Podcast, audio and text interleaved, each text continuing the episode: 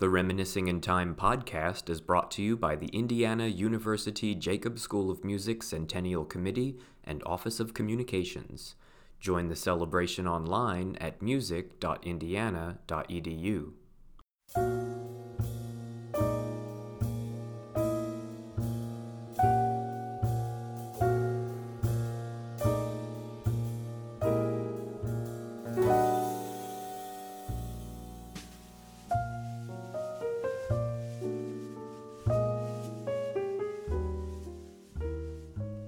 I'm John Christopher Porter, and this is Reminiscing in Time from the IU Jacobs School of Music. In this episode of the pod Lessons Learned, I'm joined by Jacobs Music Education faculty, past and present, for a casual yet at times erudite conversation about their unique areas of expertise and the various developments in their department through the years. Let's meet our guests.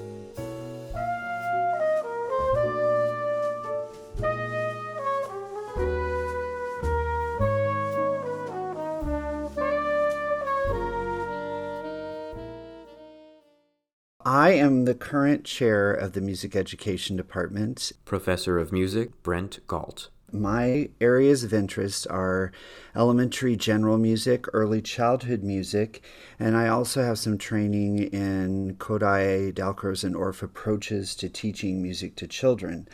Uh, at IU, I teach the elementary general music course. I teach that every semester. Uh, in addition, I teach both undergraduate and graduate courses in early music and early childhood, in the children's chorus, and then also under an undergraduate course in Kodály Orff Dalcroze, three graduate courses in uh, Kodály based methodology. In addition, I am the current steward of the IU Children's Choir. I'm the program director, and my goal is just to sustain this amazing program that Mary Goetze uh, founded and it's an honor to to have the opportunity to follow in her footsteps and keep this wonderful program moving. As far as creative activity, I am currently working on a co-edited book with a colleague of mine, Carlos Abril, from the University of Miami called General Music: Dimensions of Practice. Uh, we've just received the copy edits from Oxford, and our hope is that that will be published in February of 2022. In recent years, another area of interest to me has been music listening and how we actively engage children in music listening and the listening experience. And I was able and fortunate enough to uh, publish a book called Listen Up and do some workshops related to active music listening. That's something I'm I'm currently asked to do quite a bit of and enjoy a great deal. I am an instrumental music education professor. Professor of Music and Associate Dean for Instruction, Lissa May. My areas of specialty are um, jazz and instrumental music student teaching. Now I'm teaching a historical research course, which is really exciting. Um, most of my time actually currently goes to my position as Associate Dean for Instruction, but I still am active as a guest conductor and clinician and adjudicator for bands and jazz bands. Uh, my current research interest, which I've begun kind of doing a lit review, is on health and wellness in music schools.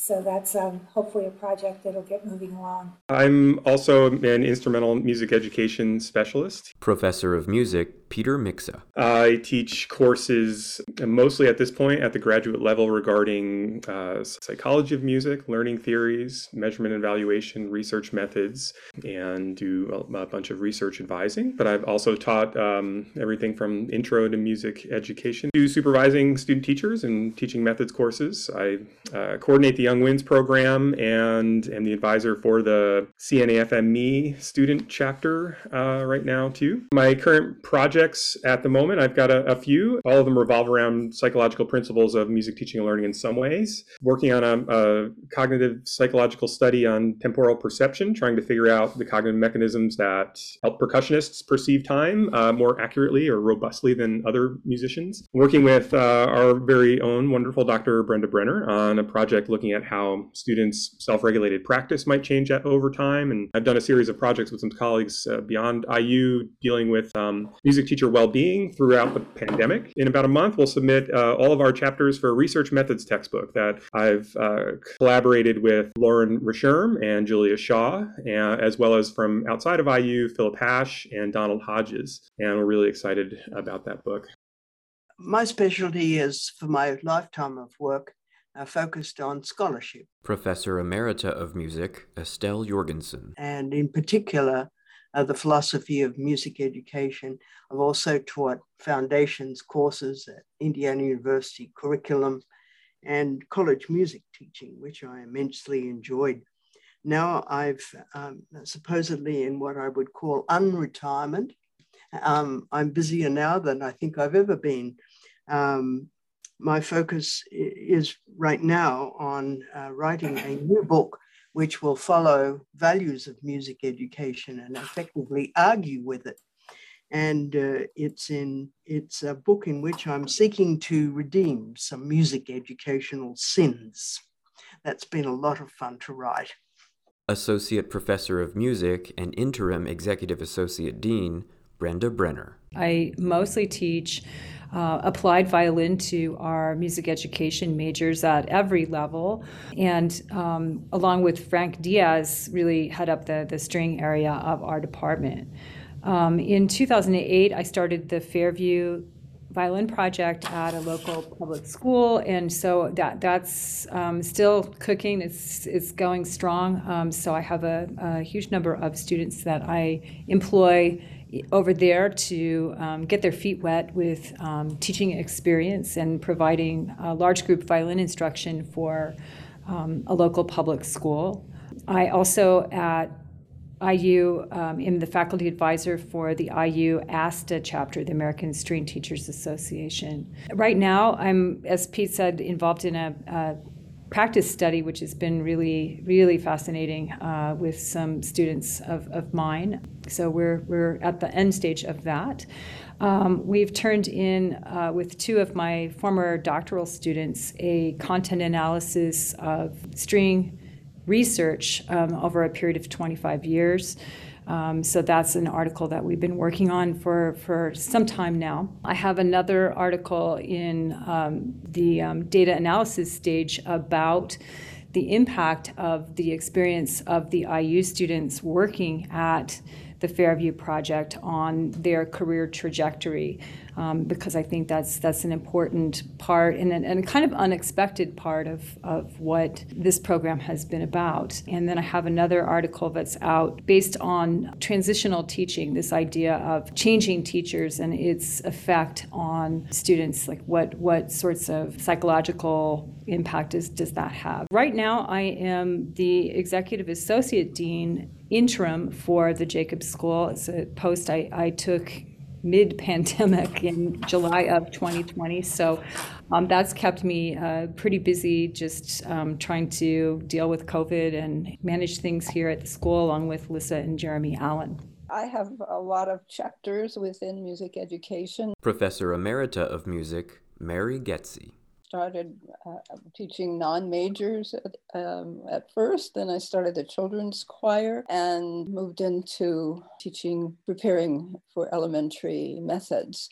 And um, then after a while, I turned my interest to musics from outside the Western art tradition and and led the uh, International Vocal Ensemble as the last part of that uh, my days at IU. Since I've retired, I've moved more into criminal justice, working with uh, inmates in our local jail.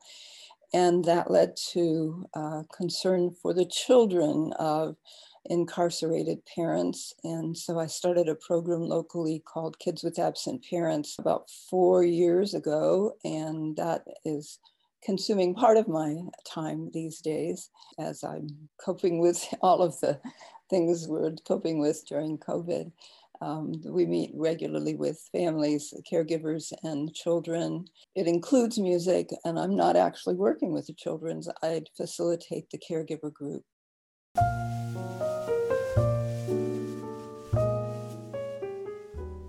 Along with the founding of the IU School of Music in 1921 came the establishment of several new academic programs, including one in music teacher training called Public School Music, which would eventually come to be known as music education.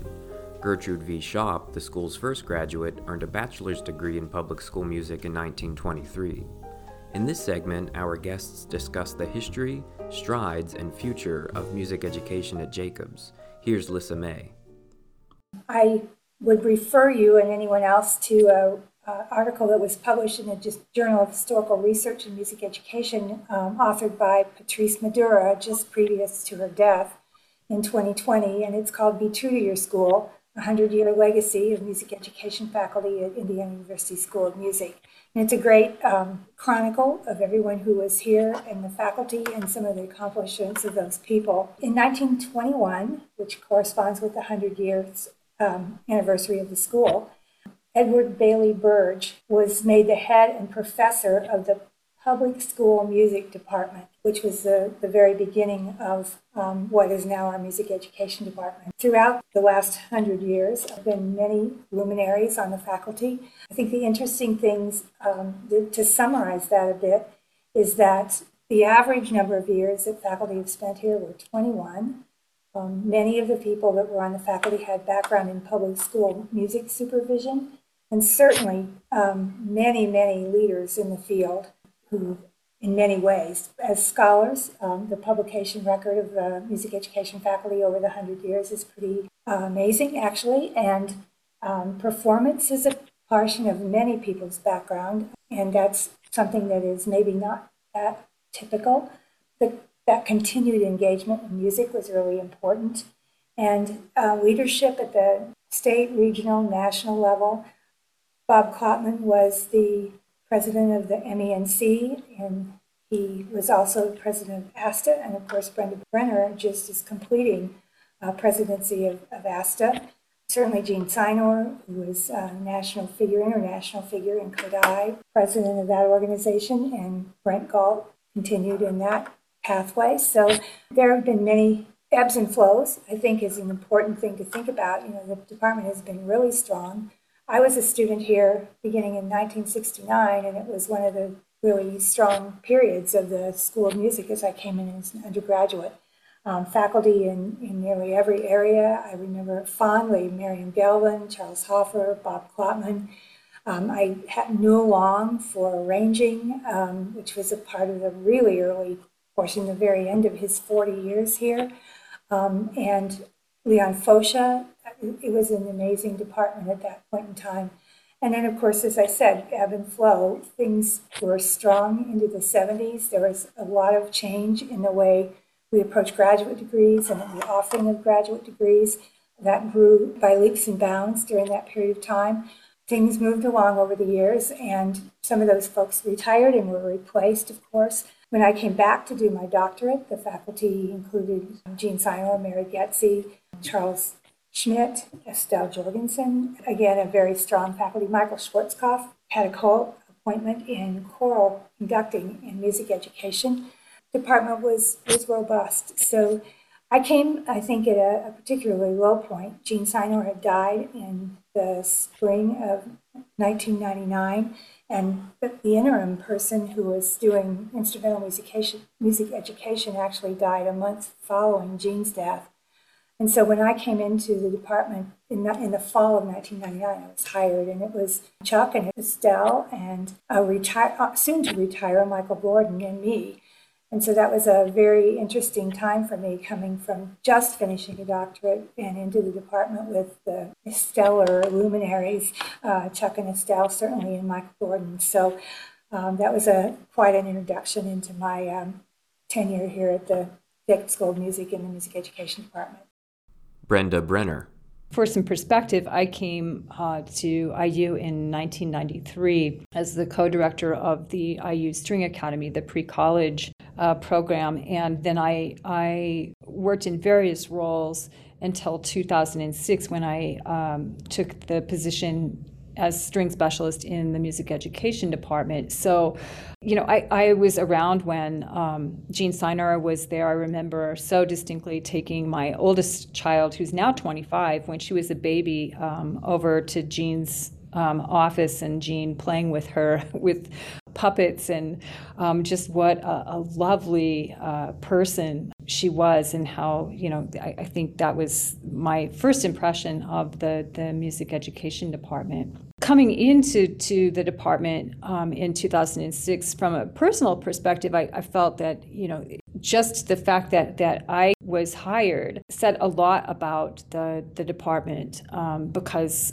I, came from a performance background uh, with an, an, ed degree as a BME, but um, that that I felt that they were really forward thinking in, in trying to connect the performance areas with music education, and um, I, I, certainly have have learned and benefited and continue to learn uh, from my colleagues in, in this department. Um, I think that involvement in the community, um, you know, certainly Mary Goetze um, was really important in, in this area with the IU Children's Choir, and Brent has continued, and, and Julia Shaw, whose current faculty is, is one of the faculty in IUCC. But as I came in, looking for something that was a little bit different than the, the program that we already had at this, the university with the, the String Academy with Mimi Zweig. Um, so in 2008, uh, with the help of Lissa May, um, we, we started the Fairview Violin Project, which was um, at the local school which has the highest poverty rate. It's um, a huge number of um, children who are on free and reduced lunch, trying to, to integrate into that community so that so that those children had um, a, a, little bit different kind of musical experience, and um, also it was a real opportunity for us to provide some pre-service teaching experience for our students. And I, I feel like in, in some ways, it's really indicative of all of, of us and our involvement in the campus, um, whether it's connecting with other areas. I think, Pete, you know, I hope you'll talk about your connection with other areas uh, in scholarship um, here on campus with the Music in Mind Lab certainly Frank Diaz, um, with his area of interest in, in mindfulness and wellness, um, you know, there's there are many different connections outside of just our silo here in um, music education. My connection with performance, so I, I feel like that's really really important. Um, and you know, Fairview is is just one small aspect of that. I feel like just the success of our students um, in thinking broadly in music education is really important as well. Peter Miksza. The current state and the immediate future, and I would imagine the long term future, the, the word is, is bright. The future is bright for the department for sure. Um, I'm very proud of the direction the department has been taking in the past several years. And of course, like everyone here, I'm honored to be part of a, a legacy of such a important and influential and um, meaningful uh, program here at the at the Jacob School. One thing that I'm really proud about and and can can say for sure is that we continue to be flexible and and think about how we can change according to our students' needs. We're thinking about the students in our meetings and we're drawing policies and thinking about courses and changes and updates that are necessary to help students deal with their current challenges in, in the world and and provide them the best we can with what they need to be successful. Uh, we regularly reflect on our curricula and our coursework, for example, and how and whether that's serving our students. For example, uh, our colleague Julia Shaw has recently designed a course um, titled Cultural Diversity in Music Pedagogy. And that course, I think, will be um, an excellent addition to our curriculum for students uh, and is extremely responsive to current issues in society at the moment and is, is timely and, and needed. And really glad that that's coming online. Uh, but we're also, I think, always thinking about our students' experiences in the program holistically too. So we're thinking about our policies and our benchmarks and the way that we evaluate how students are doing as uh, persons as well as academically and as developing teachers. And we update those things and we talk about them, really trying to put the students' concerns first. Um, for example, we think we're thinking very seriously about mentoring at the graduate undergraduate levels and really uh, working intentionally to try to foster a collaborative and collegial community among our students students, some a place where students want to be and I and and something they want to identify with. This is something that, that can happen naturally, of course, and has over time, but we're really trying to also be intentional about it now. And I think that's a, a good development in, in our department. Folks have mentioned it already in various ways, but an institution to a large degree is is really the people who are contributing to the environment and the culture that exists within it. And we've been really fortunate, even since I've been here, to hire so many wonderful uh, people Lauren Kapalka Richerme, uh, Frank Diaz, Julia Shaw, Amanda Draper, Brian Shaw. I mean, each of these folks contributes to the scholarly vibrance of our department in, in really unique and powerful ways. They also bring um, unique and varied pedagogical strengths. So, in regards to the the nature of the department of as a powerhouse, I mean the collective um, impact and opportunities that our faculty can provide to students is really um, relatively unmatched, I think, in in the field, and that's that's something to be really proud of and, and grateful for. That there's so many wonderful people to serve as resources for students and colleagues uh, here here at IU. Some of the things that that are shaping up that may be relatively new developments um, regarding uh, what Brenda said, for example, we have now a uh, IU Music and Mind Lab that um, began a few years ago, uh, slowly, uh, with collaboration between myself and Daphne Tan, who was previously on the faculty in music theory.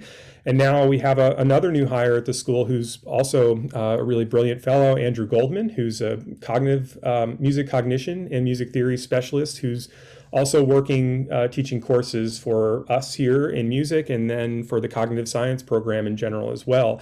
And he and I are now co directing the Music and Mind Lab. Um, we've just been recently designated some space in terms of having rooms to conduct research. Andrew himself is an EEG specialist and will have an EEG lab. And so we're formally bringing um, hard neuroscience work to musical experience um, this year and into the future. And that's extremely exciting. Beyond that, just in general, the collaborations that are possible and the interdisciplinary work that are possible through that mechanism are, are, are very exciting. Um, so we've been working with folks, for example, in psychological and brain sciences and cognitive science and the media school, and with faculty as well as students, uh, and of course working with students throughout the School of Music, performance uh, em- emphasis students, as well as musicologists and music theorists it's really and music educators, of course. It's it's really a fascinating um, development, and and in particular for me, given my research interest, is really really compelling. But I think also is very compelling to a lot of students. For example, the the lab focuses on issues of um, music cognition broadly, and so we're interested in issues of social psychology or musician health or performance development or um, culture and um, the kind of embodiedness of musical experience in general. And that appeals to a, a, lot of folks. And we hope we'll be able to offer some great things for students through that in the future. Lauren Richerme has been conducting a philosophy club with students and is heavily engaged in reading clubs uh, with philosophers throughout the, the Indiana University Bloomington campus. Um, Frank Diaz, of course, has uh, um, innovated in our curriculum, um, in bringing in a mindfulness class, and is also doing some amazing service work throughout the university on issues of student wellness and diversity. We have so many really wonderful community engagement activities happening um, that are extensions of the legacies um, that ha- were established long ago, as Brent was saying, with the children's choir. Um, but all kinds of things are available for for kids in the community, and including things that are associated with our curricula, like service learning programs and opportunities that uh, are provided for our undergraduate students to teach. I would say that together with our more senior members of their faculty and our new hires, all all is one. I think our department is is really uniquely positioned to continue to lead in the profession in really impactful and compelling ways and it's it's just really exciting to think about the kinds of experiences that we'll be able to offer for students into the future.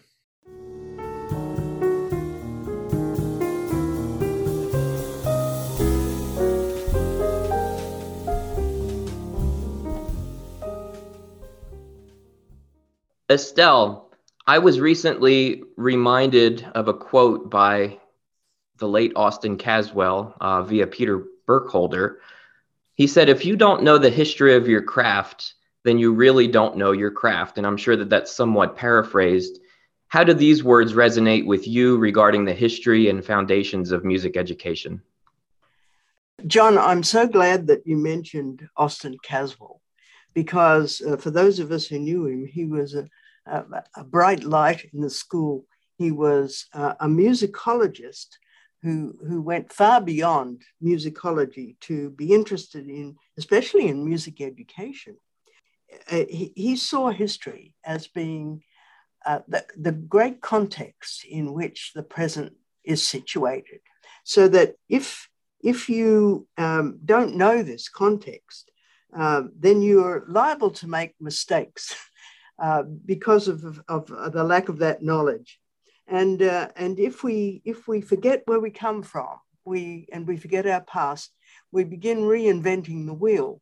And so for Austin, this was a history um, of music, of music education, of everything, was um, a, a, an imperative field of study.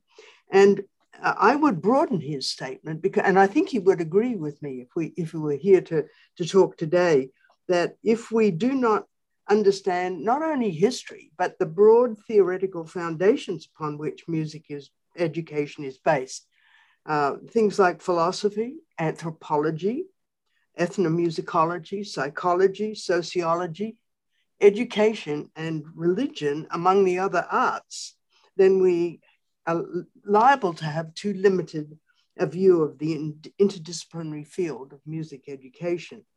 And um, he would agree, I think, too, that all these disciplines uh, we draw from and impact importantly on how we understand the nature of music and musical experience, the nature of education and education experience, and the ways in which music and education um, intersect. So I think that his his view, and I think it's it's very important, illustrates one of the reasons why uh, research at music in, in music education at Indiana um, University has been much more balanced in its thrust than in, um, uh, is possible among some of our other schools, especially uh, or college schools, especially those with smaller uh, a smaller group of faculty, that we've been able to balance our scientific understandings of music education with our qualitative, philosophical, historical, social understandings. And that breadth of view, I think, helps us to take a broader view of what is our task as music educators. Thank you for your interpretation of, of that, Estelle. As many of our alumni are aware, before they can get into the philosophy of music education, they of course need to know the foundations and the history of music education. Uh, your foundations course was certainly an enlightening moment for me. But going further, in your words, what is the philosophy of music education?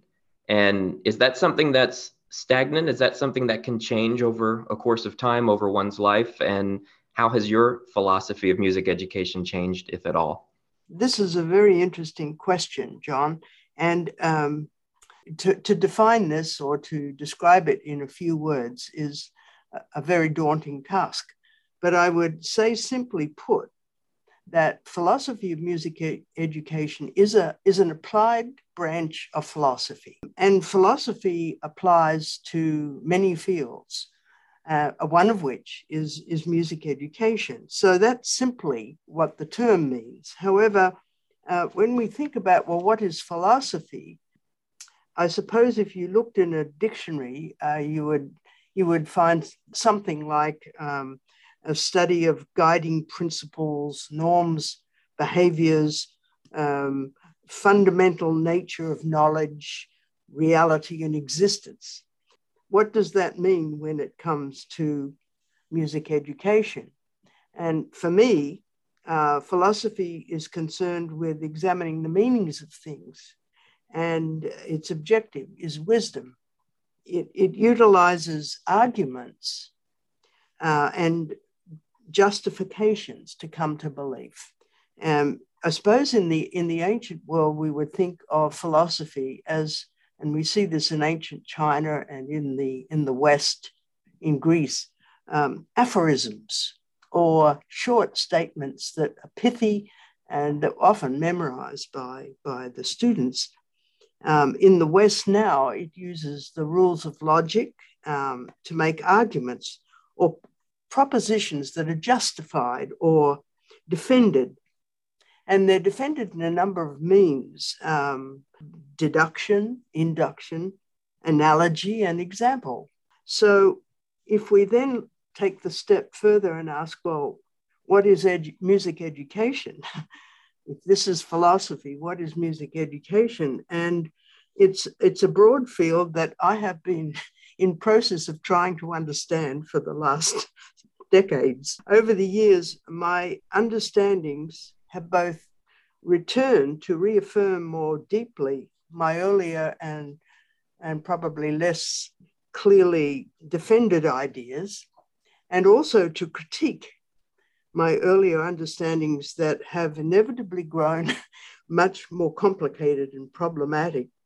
Uh, when I finished Values of Music Education, it was interesting that for the first time I had to put in a book a, an epilogue, which pointed forward to unanswered questions uh, that emerge out of this writing that are really important and crucial to our profession. And it's interesting, sometimes one doesn't see one's own work as well as other people see it. One of the reviewers of the book commented that I, I have an iterative philosophy. An iterative philosophy is one that seems to cycle back onto itself hmm. with increasing depth of both reading and a, a, broader experience so that I come upon understandings that I have better now than when I began, I have many, many more, more questions that still remain unanswered. I wanted to mention that one of the wonderful things in this school has been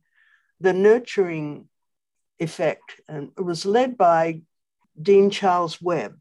When I asked him if we might be able to launch a philosophy of music education review, which would be an academic journal devoted to philosophical scholarship because this kind of thinking doesn't fit neatly in the journals developed for qualitative and quantitative research.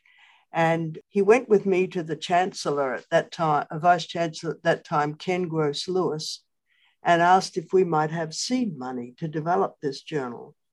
And this is now, we're going into our 30th year, and uh, the journal has never been interrupted in all of that time, which has been an amazing feat in some ways. But what it has provided for our field is something that I think is crucial, which is a forum to begin to develop community, a community of philosophers of music education, all of whom have different ideas about what we should do.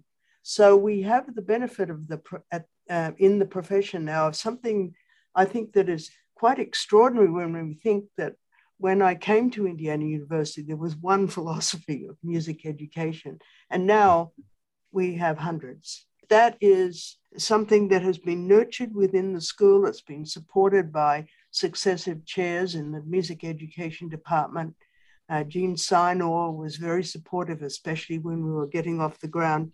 It's now published uh, jointly with Indiana University Press, and they have done a wonderful job at putting the journal, transitioning from a print journal to a journal that now reaches uh, an international community online. So I, I wanted to expect, uh, express my, um, my gratitude to the way the school has been like this uh, place where it's nurtured this this initiative among many other initiatives in the department over the years. Estelle, congratulations on the ongoing achievement. Uh, 30 years of the journal is is quite an accomplishment, and uh, we're all very grateful for everything you've done to sustain it. Mary and Brent, describe the importance of discovering and experimenting with music at a young age. How does music making especially singing, help develop us socially as citizens? That's a wonderful question, John. And it's really been something that I've I've you know, I'm teaching the music and early childhood class this semester, so I've really been thinking about that quite a bit as I've been teaching this. You know, I, I think that oftentimes when we talk about the benefits of music, particularly at a young age, we kind of look at kind of two different categories of benefits those that relate to musical behaviors and those that relate to things that may fall outside of musical behaviors. You know, many people who talk about music in early childhood and write about music in early childhood, I'm thinking of people like Shinichi Suzuki, Ed Gordon, many others talk about the idea of music being very similar to language and that you know young children when they learn language they learn it by listening to it first and engaging with people around them who make music. And then eventually they start to kind of try to imitate what they're hearing and they try to um, they try to kind of start to speak the language. And so once they they uh, kind of are able to speak that language then after several years of kind of engaging in musical you know activity then we move to to the ideas of, of fluency in music or theoretical understanding or whatever might be appropriate given the types and genres of music that are happening um, and certainly, I do believe that music uh, with young children needs to be active, it needs to be engaging, it needs to give them opportunities to make music. But beyond just the idea of the musical benefits, I think that when you think about the act of making music as a young child, you think about the way that the child engages with their parents, the way they engage with the other members of their community, and how that's incredibly bonding for the child and for those those members of their family. It's a way that children are able to communicate. Sometimes they're able to communicate through music and movement before they're able to really communicate ideas and express what they want to express verbally. The first time I was aware of my niece being cognizant of music is someone was singing a song and she do she was doing the movements along with the song and, and she was very very young. She's she's now in college so i feel incredibly old telling that story but but she was very very young and i just remember that the act of kind of that was she was able to communicate through that music that eh, that she understood that this was something that she did with her family and with those around her. I think it gives the opportunity to express to be creative and also just to develop empathy and develop that uh, that understanding of other people, um, not just learning about what happens with with those who are close to you and around you, and how your family or those close to you might engage with and make music, but also how do other people, people who aren't around you, engage with and make music, and why is music such a valuable um, ex- experience for those people as well? And I think all of those things creativity, empathy, being able to communicate, being able to bond and express, being able to engage with other people they're just critical to society. And so I, I, I tend to look at those more global things as just so important to why music is really a necessity for children's lives. I was just thinking, though, about something much more personal as uh, you get older, students reemerge and by for some reason, in the last months, I've had these messages from uh, students. One from a child I taught in 1969, and my uh, no, it would have been before that, um, but in second grade, I started out teaching second grade. Um, oddly enough, I won't explain why now, but I had taught, I'd come from a year in Salzburg and I taught Stille Nacht, Heilige Nacht to that group of kids. And the brother of that child wrote me and told me that his little brother was in that class and still remembers those words. And so these, you know, the impact of music is memorable to these children and the connections made are, are powerful. This week I was visited by two kids I hadn't seen in 40 years, and they got in touch with me because they returned to town after all this time and they were in the music program at Elm Heights. And that they just reminded me of the role those experiences played in their lives. And one of them just sent me a composition she had written uh, as a public service announcement about COVID. So I just can say from this long term perspective, the impact that music education has on the lives of those students and that was it was interesting that that those all just happened into my uh, life in one month's time, but uh, it's one of the privileges of having taught. Uh, and I know all of you have accumulated similar connections with former students that enrich your lives. And the IU Children's Choir has been enriching the lives of young singers and members of our community since 1980. Mary Goetze and Brent Gault continue now with the organization's 40 plus year tradition in Bloomington. As I mentioned before, I had a, gotten an interest in in children's choirs. Basically, I think from seeing a choir perform at, a, at one of my first MENC conferences, and so I started the one at Elm Heights, which was just now it's called Harmony School in Bloomington, and. Um, I had, of course, never been, uh, since I was a, a, wee child, not been without a, singing in a choir myself and fell into conducting one. Then IU had brought in a boys' choir from Wisconsin to perform as part of a piece in the MAC. And I thought, how ridiculous is that? We have all these children in Bloomington.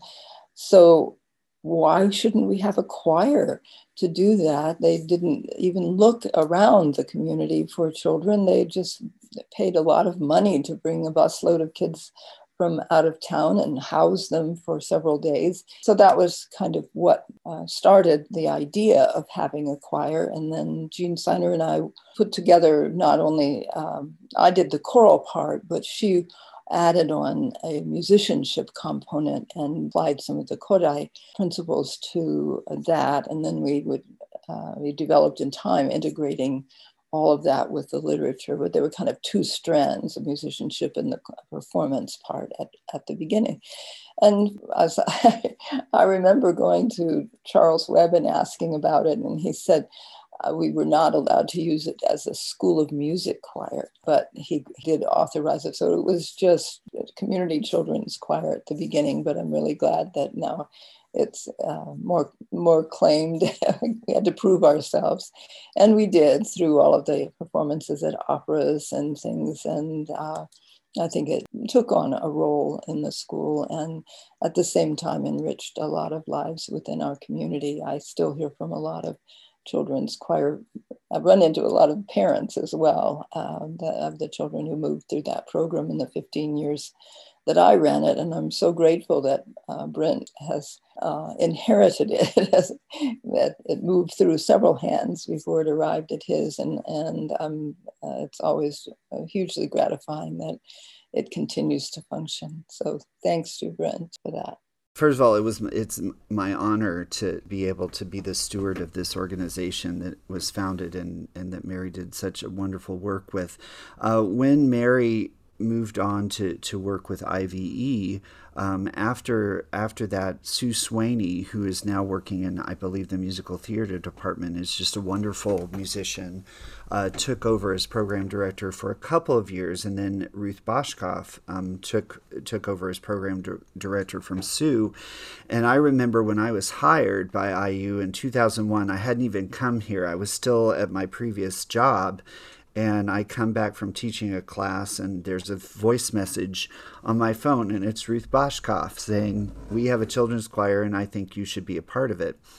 And uh, if you've ever worked with Ruth Boshkoff, you know that when she says you should do something, you do something. And and I, I, I ended up working and being hired by her. She was the program director who hired me, and I worked as a director in the program for about two years before I took it over. Ruth continued to direct a choir for us for f- several more years and uh, was just so important to the organization and, and such a mentor to me who I, I really appreciate more than I can say. Um, the organization continues to do all of the things that it did when Mary founded it. It continues to provide opportunities for children to sing in with operas, to sing with the choral organizations, uh, recent things that we've done include Benjamin Britten's War Requiem, which we've done a couple of times since I've been here, Hansel and Gretel, all of the more typical operas that you see.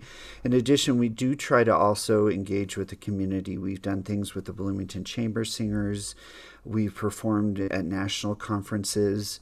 Um, most recently, I would say the biggest transition has been as a result of COVID.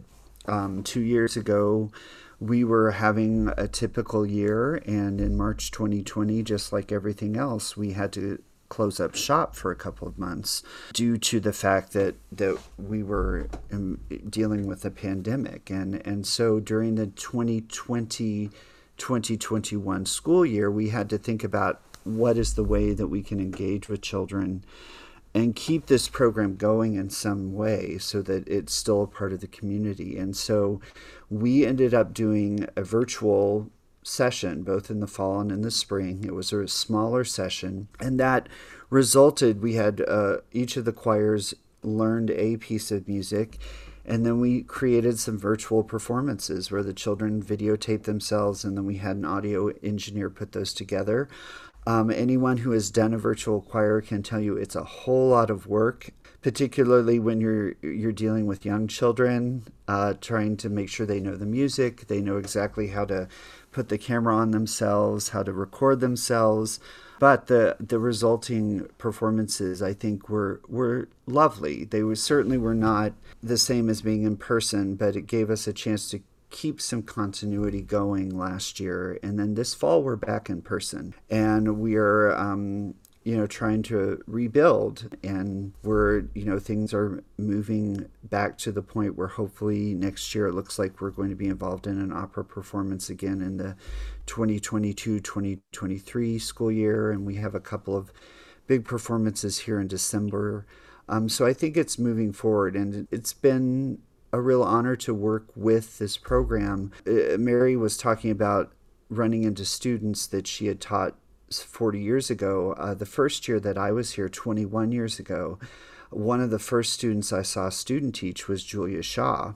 As an undergrad BME student here, as an undergrad, she volunteered with the IU Children's Choir. She was an assistant with one of our younger choirs.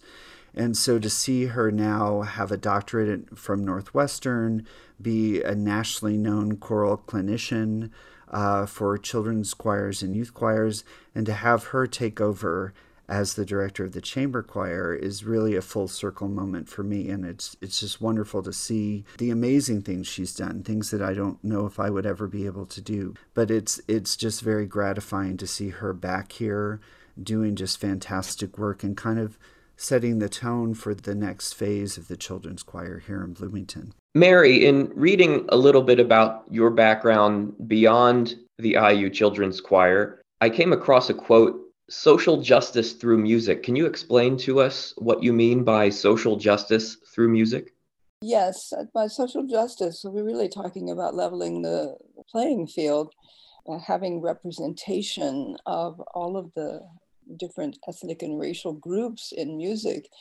And of course, that we could talk about all day and some of the changes that I'm pleased to see underway. What I was really referring to then was teaching music with uh, integrity from cultures outside the Western art tradition within our classrooms and choirs. And um, that was really hard for us to think about because we're so wedded to teaching from scores and teaching in the ways we've traditionally taught. And we were not, as Western art trained musicians, really prepared to teach that music with integrity. So, um, my intent was to help students in our classrooms develop respect for other people by performing their music in ways that honor the, the culture from which that music comes. And rather than just taking it and sifting it through a uh, Western notational system and traditional ways we had of teaching, and all of that led me to start the International Vocal Ensemble and explore those techniques and practices in ways that I'd never encountered before and I don't think had been done prior to that.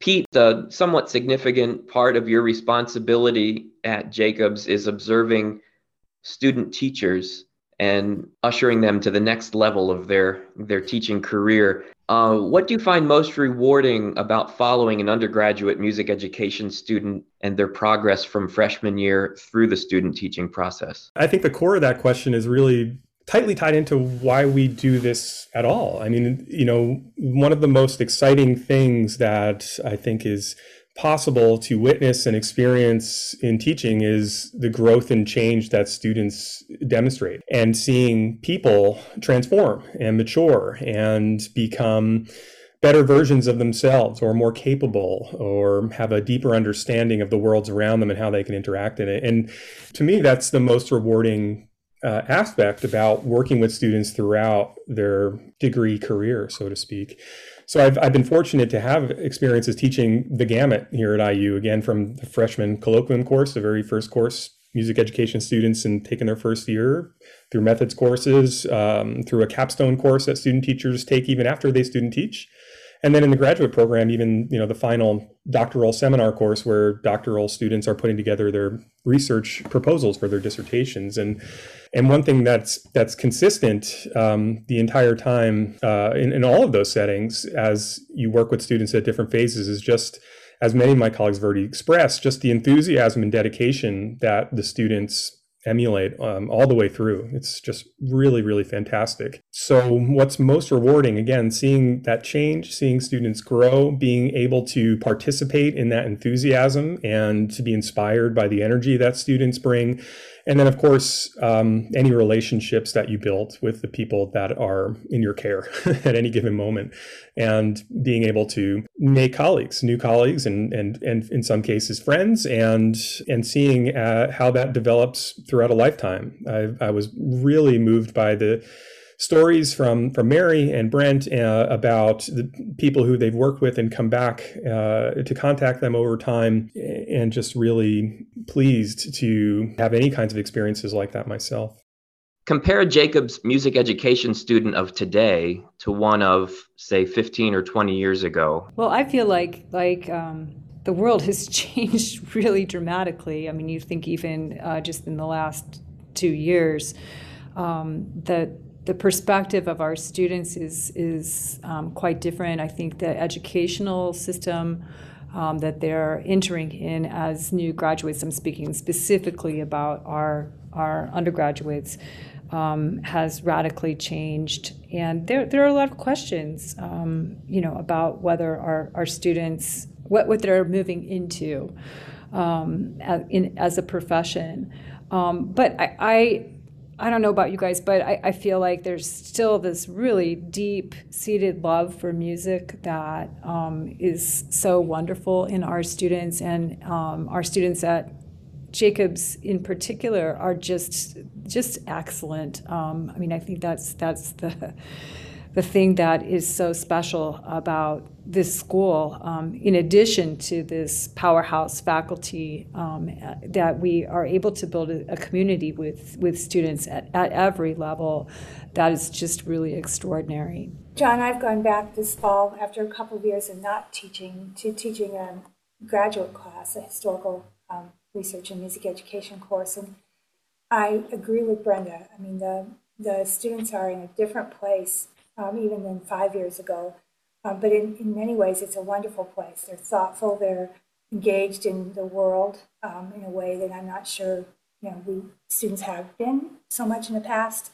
Um, and my graduate class is, is pretty exceptional, and I feel like they're thinking about issues in the world and thinking about their place in the world and their role in that in a way that maybe they, they didn't think quite so deeply uh, a few years ago. And I want to tell one quick story. I, you know, a, a number of years ago, I was in an, undergraduate class of people about to go to student teach.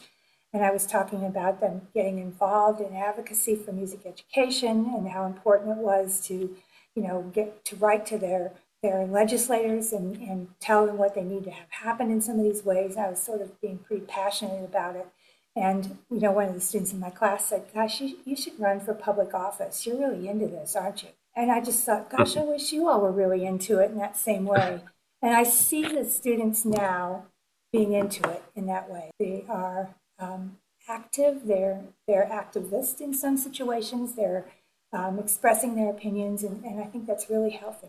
And just to build on that, I think that you know, the one thing that the past few years has done is it's made people have to be flexible and learn how to be flexible and learn how to um, adapt to new situations quickly. And I think that the students that we work with now, in addition to being exceptional musicians, in addition to really being much more aware about what's going on around them and being willing to advocate for things when they feel like things are not going the way they should go. I think they're they're able to to adapt and they're able to be flexible in a way that I'm not sure students previously have been able to. I think about myself at 18 or as an undergrad and I look at the students that we work with and they just seem so much more mature and so much more able to kind of deal with the way that things are working in the world much more so than I think I would have been able to at their age. It's it's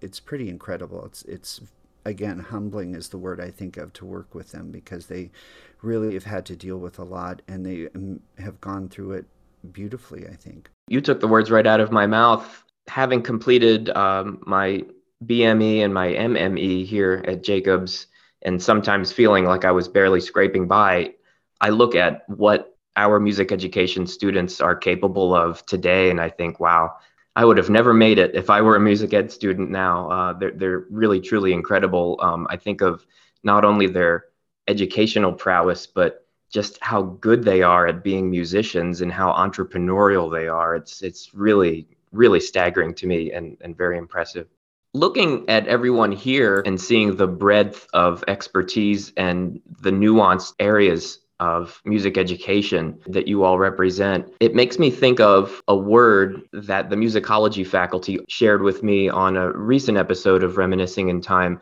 Powerhouse.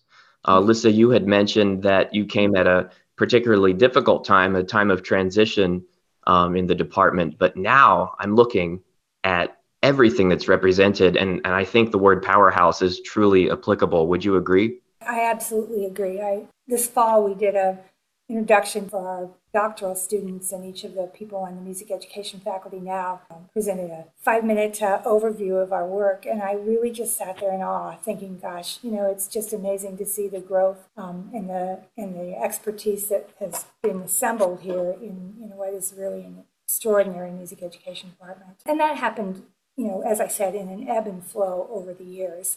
And there were times when it was a just super strong faculty, and then, of course, with resignations and movement and retirements and so forth, um, there is an ebb and flow. But we are, I think, at a particularly strong moment right now.